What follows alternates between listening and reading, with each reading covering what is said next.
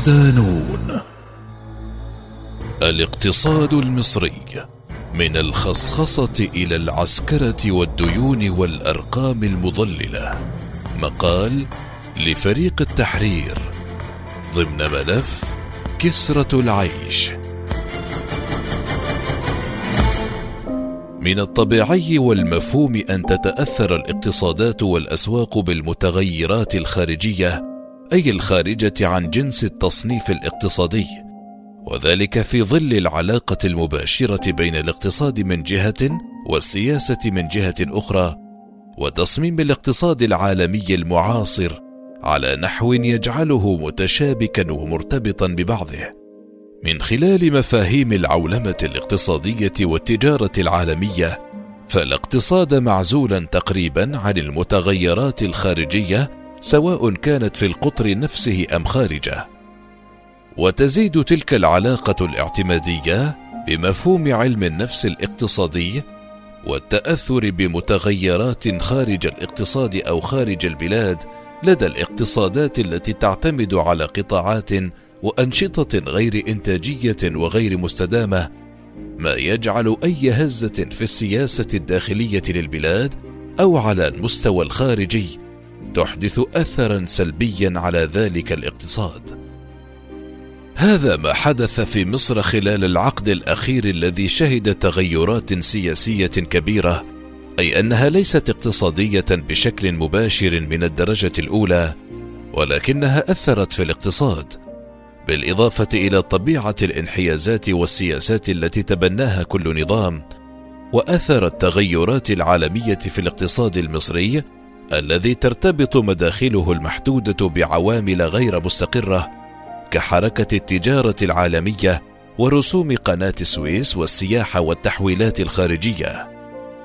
نحاول في هذه المادة تقديم عرض بانورامي لأبرز التحولات التي شهدها الاقتصاد المصري خلال العقد الأخير بفعل بنيته غير الإنتاجية وتفاعلها مع المتغيرات السياسية داخل البلاد وخارجها.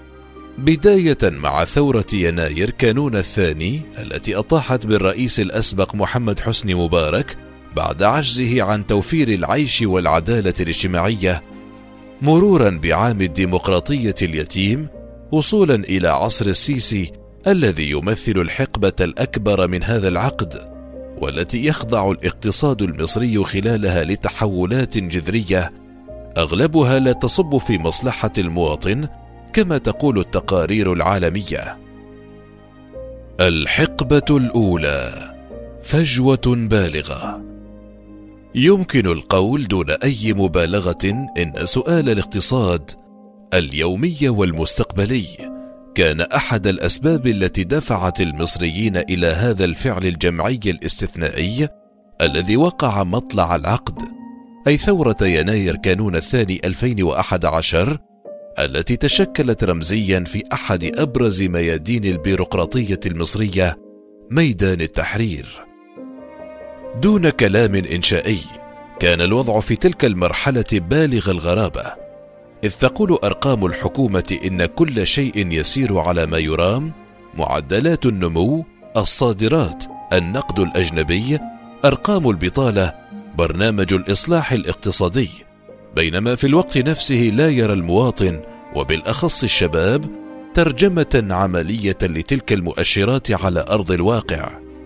تقول السردية الحكومية في ذلك التوقيت نهاية عصر مبارك إن معدلات النمو وصلت إلى سبعة بالمئة وهو معدل متواصل لم تحققه إلا دول قليلة على غرار الصين في ظل أزمات كبرى أثرت سلبا على الاقتصاد العالمي مدة طويلة كالأزمة المالية العالمية عام 2008 وإن معدلات البطالة كانت في مستوى آمن بين عشرة بالمئة وخمسة عشر بالمئة تزيد وتنقص وأنه بفضل استقرار السياحة الأجنبية وتحويلات المصريين في الخارج ورسوم قناة السويس وتحسن الصادرات كان هناك وفرة من المال الأجنبي تقدر بخمسة وثلاثين مليار دولار تقريبا وهي نفس معدلات الديون الخارجية مستحقة الدفع على أمداء بعيدة.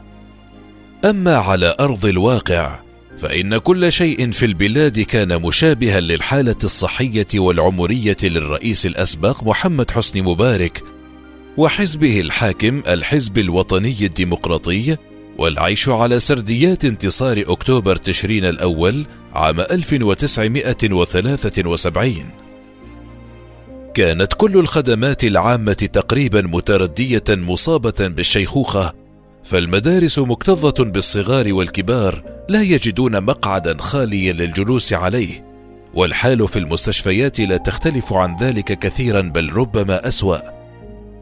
وحوادث النقل المروعة مقرر يومي في النشرة الإخبارية ورائحة أكوام القمامة التي لا تقوم البلدية بجمعها تفوح من كل مكان.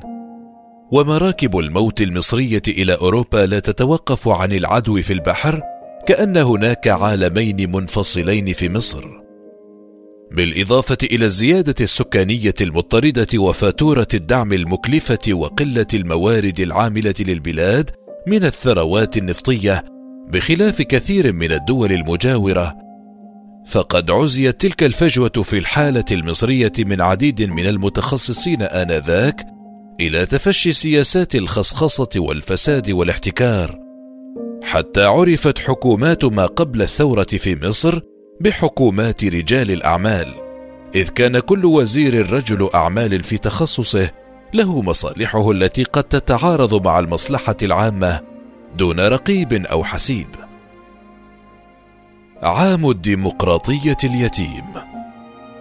كان واضحا أن ثمة خللا في العلاقة بين السلطة ورجال الأعمال في مصر قبل الثورة بشكل لا تخطئه عين فبينما أفرجت الدوائر القضائية عن أساطين عهد مبارك لأسباب سياسية وإجرائية في وقت لاحق فإن عددا معتبرا من رموز المزاوجه بين المنصب والمال في العهد نفسه قد وافقوا على دفع مبالغ مالية كبيرة من الأموال التي تحصلوا عليها بطرق غير مشروعة قبل الثورة مقابل تسوية ملفات الفساد الخاصة بهم مثل رشيد محمد رشيد وزير الصناعة الأسبق ورجل الأعمال البارز حسين سالم.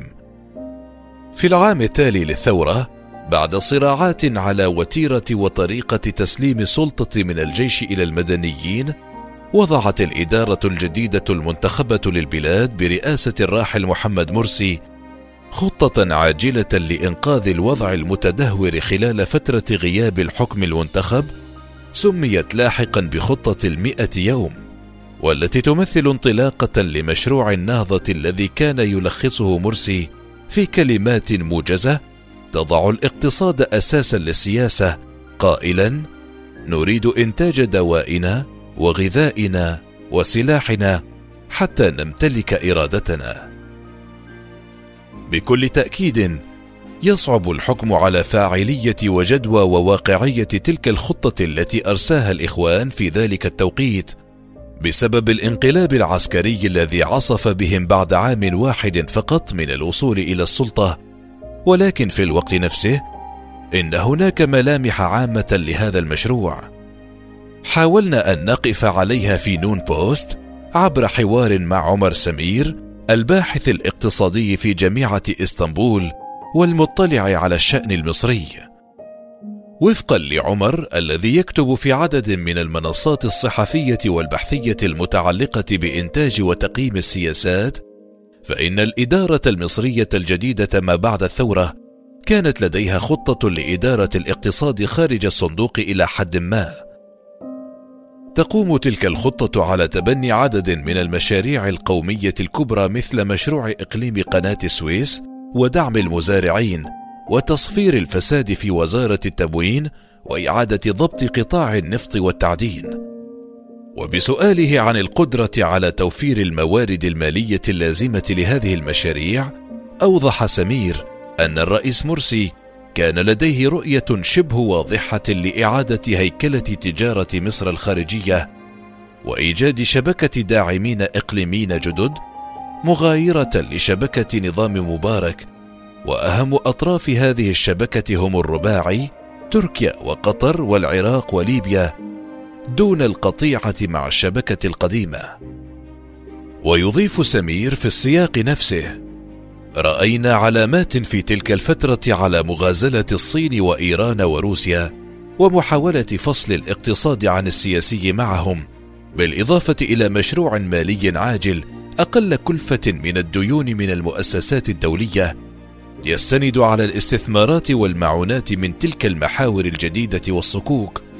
وهي المشاريع التي كان من الممكن أن يكتب لها النجاح لو قدر لهم إكمال الفترة الرئاسية الأولى في السلطة على الأقل. ومع تأكيده على خطورة ما حدث في الثالث من يوليو تموز 2013 عندما أطاح الجيش بالسلطة المدنية المنتخبة يحدد سمير أربعة عوامل ساعدت في دفع تلك الأحداث إلى ذروتها.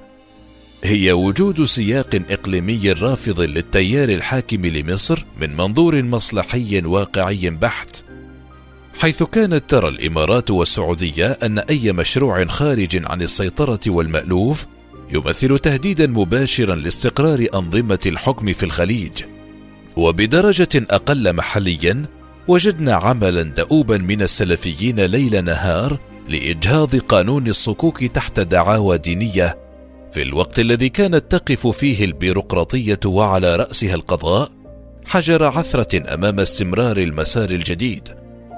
وذلك عن طريق حل مجلس الشعب المنتخب والسماح بالإعلان الدستوري المكبل لصلاحيات الرئيس مرسي بالإضافة إلى ضعف خبرة الحزب الحاكم حينها في التعامل مع مسؤولية السلطة بهذا الحجم على المستوى الرئاسي ما مثل عنصر ضعف شديد في إدراك هذه التحديات والتعامل معها بحسب سمير.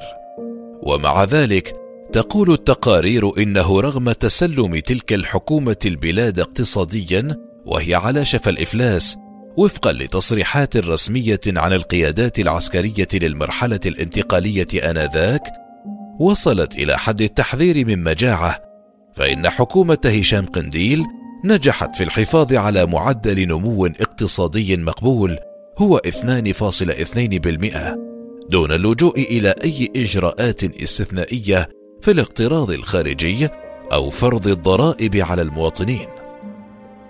حقبة السيسي.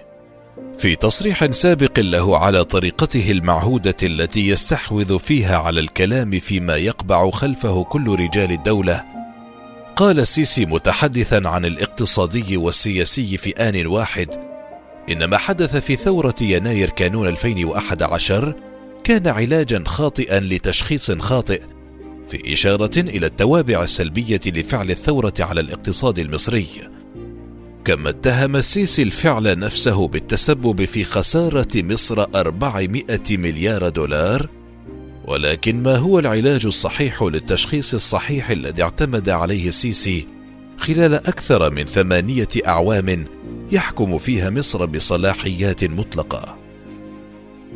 في كتاب أستاذ دراسات الشرق الأوسط في كلية لندن الملكية يزيد صايغ أولياء الجمهورية تشريح الاقتصاد العسكري المصري الذي صدر نهاية عام 2019 أي بعد مضي أكثر من ستة أعوام على حكم السيسي للبلاد وتبلور سياسته وتبلور سياسته الاقتصادية بوضوح. فإن صحت عبارة السيسي في وصف الأثر الاقتصادي لثورة يناير كانون الثاني فإنه أيضا يقوم باتباع سياسات مدمرة للاقتصاد المصري. يستند صايغ في أطروحته على عدة شواهد ومؤشرات يصف بها سلوك السيسي في مجال الاقتصاد. على رأسها قيامه بسحب رصيد المصريين من الودائع في مطلع ولايته الأولى لتدشين مشروع توسعة المجرى الملاحي لقناة السويس والذي كلف 64 مليار جنيه دون أي عوائد ملموسة حتى الآن. قبل ذلك برر السيسي اقتراحه لهذا المشروع بأنه يهدف إلى شحذ الروح المعنوية للمصريين. وكما ذكر صايغ نقلا عن الوزير المصري فإن وزير المالية لم يعلم بإطلاق المشروع إلا من خلال التلفاز. شأنه في ذلك شأن المواطن العادي أي أن الأمور تجري دون تنسيق بالإضافة إلى هروب الشركة الإماراتية التي اتفق معها النظام في المؤتمر الاقتصادي الدولي بشرم الشيخ على مشاركته في تنفيذ إمبراطوريته الكبرى العاصمة الإدارية الجديدة. معظم تلك المشاريع العملاقة التي طرحها السيسي في حكمه في مجالات البنية التحتية كانت قد عرضت على الرئيس المصري الأسبق محمد حسني مبارك ولكن النظام في ذلك الوقت كان يرفضها بسبب عدم وجود عوائد حقيقية منها وتعارضها مع الأولويات الحقيقية التي ينبغي الإنفاق عليها وفقا لصايغ. المستفيد الرئيسي من سياسات السيسي الاقتصادية بعد السيسي نفسه الذي يرى أن تلك المشاريع تخليد لاسمه في التاريخ المصري المعاصر كما يذكر صايغ هو المؤسسة العسكرية والتي انتقلت من مؤسسة تشارك في الاقتصاد بنسب والتي انتقلت من مؤسسة تشارك في الاقتصاد بنسب بسيطة لخلق مظلة أمان لها خارج الاقتصاد الرسمي وتحسين وضع ضباطها اجتماعيا تماشيا مع حقبة ما بعد النصر العسكري خلال مدة حكم مبارك إلى مؤسسة تهيمن على كل مفاصل الاقتصاد المصري تقريبا في عهد السيسي. تحت دعاوى السرعه في التنفيذ والنزاهة والكفاءة والاقتراب من الرئيس. من جانبها تشرح الصحفية الفرنسية إلين سالون في مقال لها منشور في جريدة لوموند نهاية عام 2019 كيف تغول الاقتصاد العسكري أفقيا ورأسيا في عهد الرئيس القادم من مخابرات الجيش والذي كان يرأس حقيبة الدفاع قبل الانقلاب العسكري؟ عبد الفتاح السيسي فتقول إن الجيش المصري بات يستحوذ على قطاعات معينة استحواذا شبه كامل مثل المياه المعدنية والوقود والإسمنت. وتطور الأمر إلى أن وصل إلى توظيف سلاح الجو في مشاريع زراعيه عملاقة شمال البلاد لا تخلو من فساد وسوء إدارة. الفقراء الخاسر الأكبر. على المستوى المالي البحت قامت استراتيجية السيسي الاقتصادية كما يوضح خبراء الاقتصاد على ثلاثة قرارات رئيسية جرى اتخاذها تباعا. تلك القرارات هي رفع الدعم بشكل تدريجي عن الوقود والطاقة بداية من عام 2014 ثم رفع الدعم عن سعر الجنيه المصري عام 2016 الأمر الذي أدى إلى انخفاض قيمة الجنيه أمام الدولار من نحو سبع جنيهات إلى ما يتجاوز خمسة عشر جنيها بسعر هذه الأيام. بالتوازي مع رفع سعر الفائدة على الجنيه عند إيداعه في البنوك. تتصل تلك القرارات بنيويا ببعضها في منظومة واحدة فعلى سبيل المثال اشترطت المؤسسات الدولية عام 2016 فرض ضريبة على الاستهلاك تبدأ من 13% في الاقتصاد المصري من أجل السماح بالحصول على قرض بقيمة 12 مليون دينار من أجل السماح بالحصول على قرض بقيمة 12 مليار دولار على مدة ثلاث سنوات وهي ما تعرف بضريبة القيمة المضافة. أي أننا نتحدث عن ارتفاع الأسعار المحلية بسبب رفع أسعار الوقود والطاقة تدريجيا وفق خطة رفع الدعم ثم ارتفاع أسعار السلع نفسها بسبب انخفاض قيمة الجنيه، تحرير سعر الصرف، وارتفاع تكلفة الاستيراد، ثم ارتفاع ثالث بسبب تطبيق ضريبة القيمة المضافة التي اشترطت المؤسسات الدولية تطبيقها من أجل الإقراض ضمن حزمة الإصلاح الاقتصادي. كان من المفترض أن تؤدي تلك القرارات غير المسبوقة من حيث آثارها السلبية على المواطن العادي إلى جانب زيادة الضرائب والديون الأجنبية إلى سيولة مالية لدى الحكومة واستقرار نسبي في بعض الأسواق بعد صدمة التضخم الأولى وحدوث تغييرات هيكلية إيجابية في الاقتصاد وبالأخص في قطاعات التصدير والإنتاج المحلي بعد ارتفاع كلفة الاستيراد. ولكن ما حدث كان مختلفا. فباستثناء بعض التحسن في بعض المؤشرات الهامشية التي يتم التلاعب بها بأكثر من طريقة مثل عجز الموازنة ونسبة الدين إلى الناتج المحلي، فإن المؤشرات الخاصة بتقييم أحوال معيشة المصريين أو تحديد حدوث تغييرات إيجابية في المقومات الاقتصادية تقول إن برنامج الإصلاح الاقتصادي لم يؤت أكله على نحو يحسن من حياة المواطنين. وفقا لتقرير معدلات الدخل والإنفاق الذي أصدره الجهاز المركزي للتعبئة العامة والإحصاء، وهو مؤسسة رسمية يتولى رئاستها لواء من الجيش، فإن نسب الفقر عام 2018 تخطت 32% مع ارتفاعات هائلة في معدلات التضخم وتراجع في الإنفاق على قطاعات الصحة والتعليم وعدم التحسن في مؤشرات التصدير.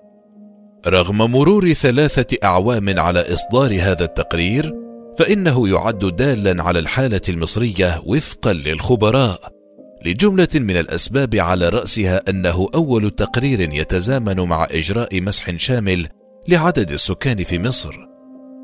وأنه بسبب اعتماده مرجعا دالا على الأوضاع الاقتصادية في البلاد فقد عمل المسؤولون على إدخال تعديلات تحسينية على التقارير اللاحقة تفاديا للانتقادات التي وجهت للنظام المصري إثر هذا التقرير.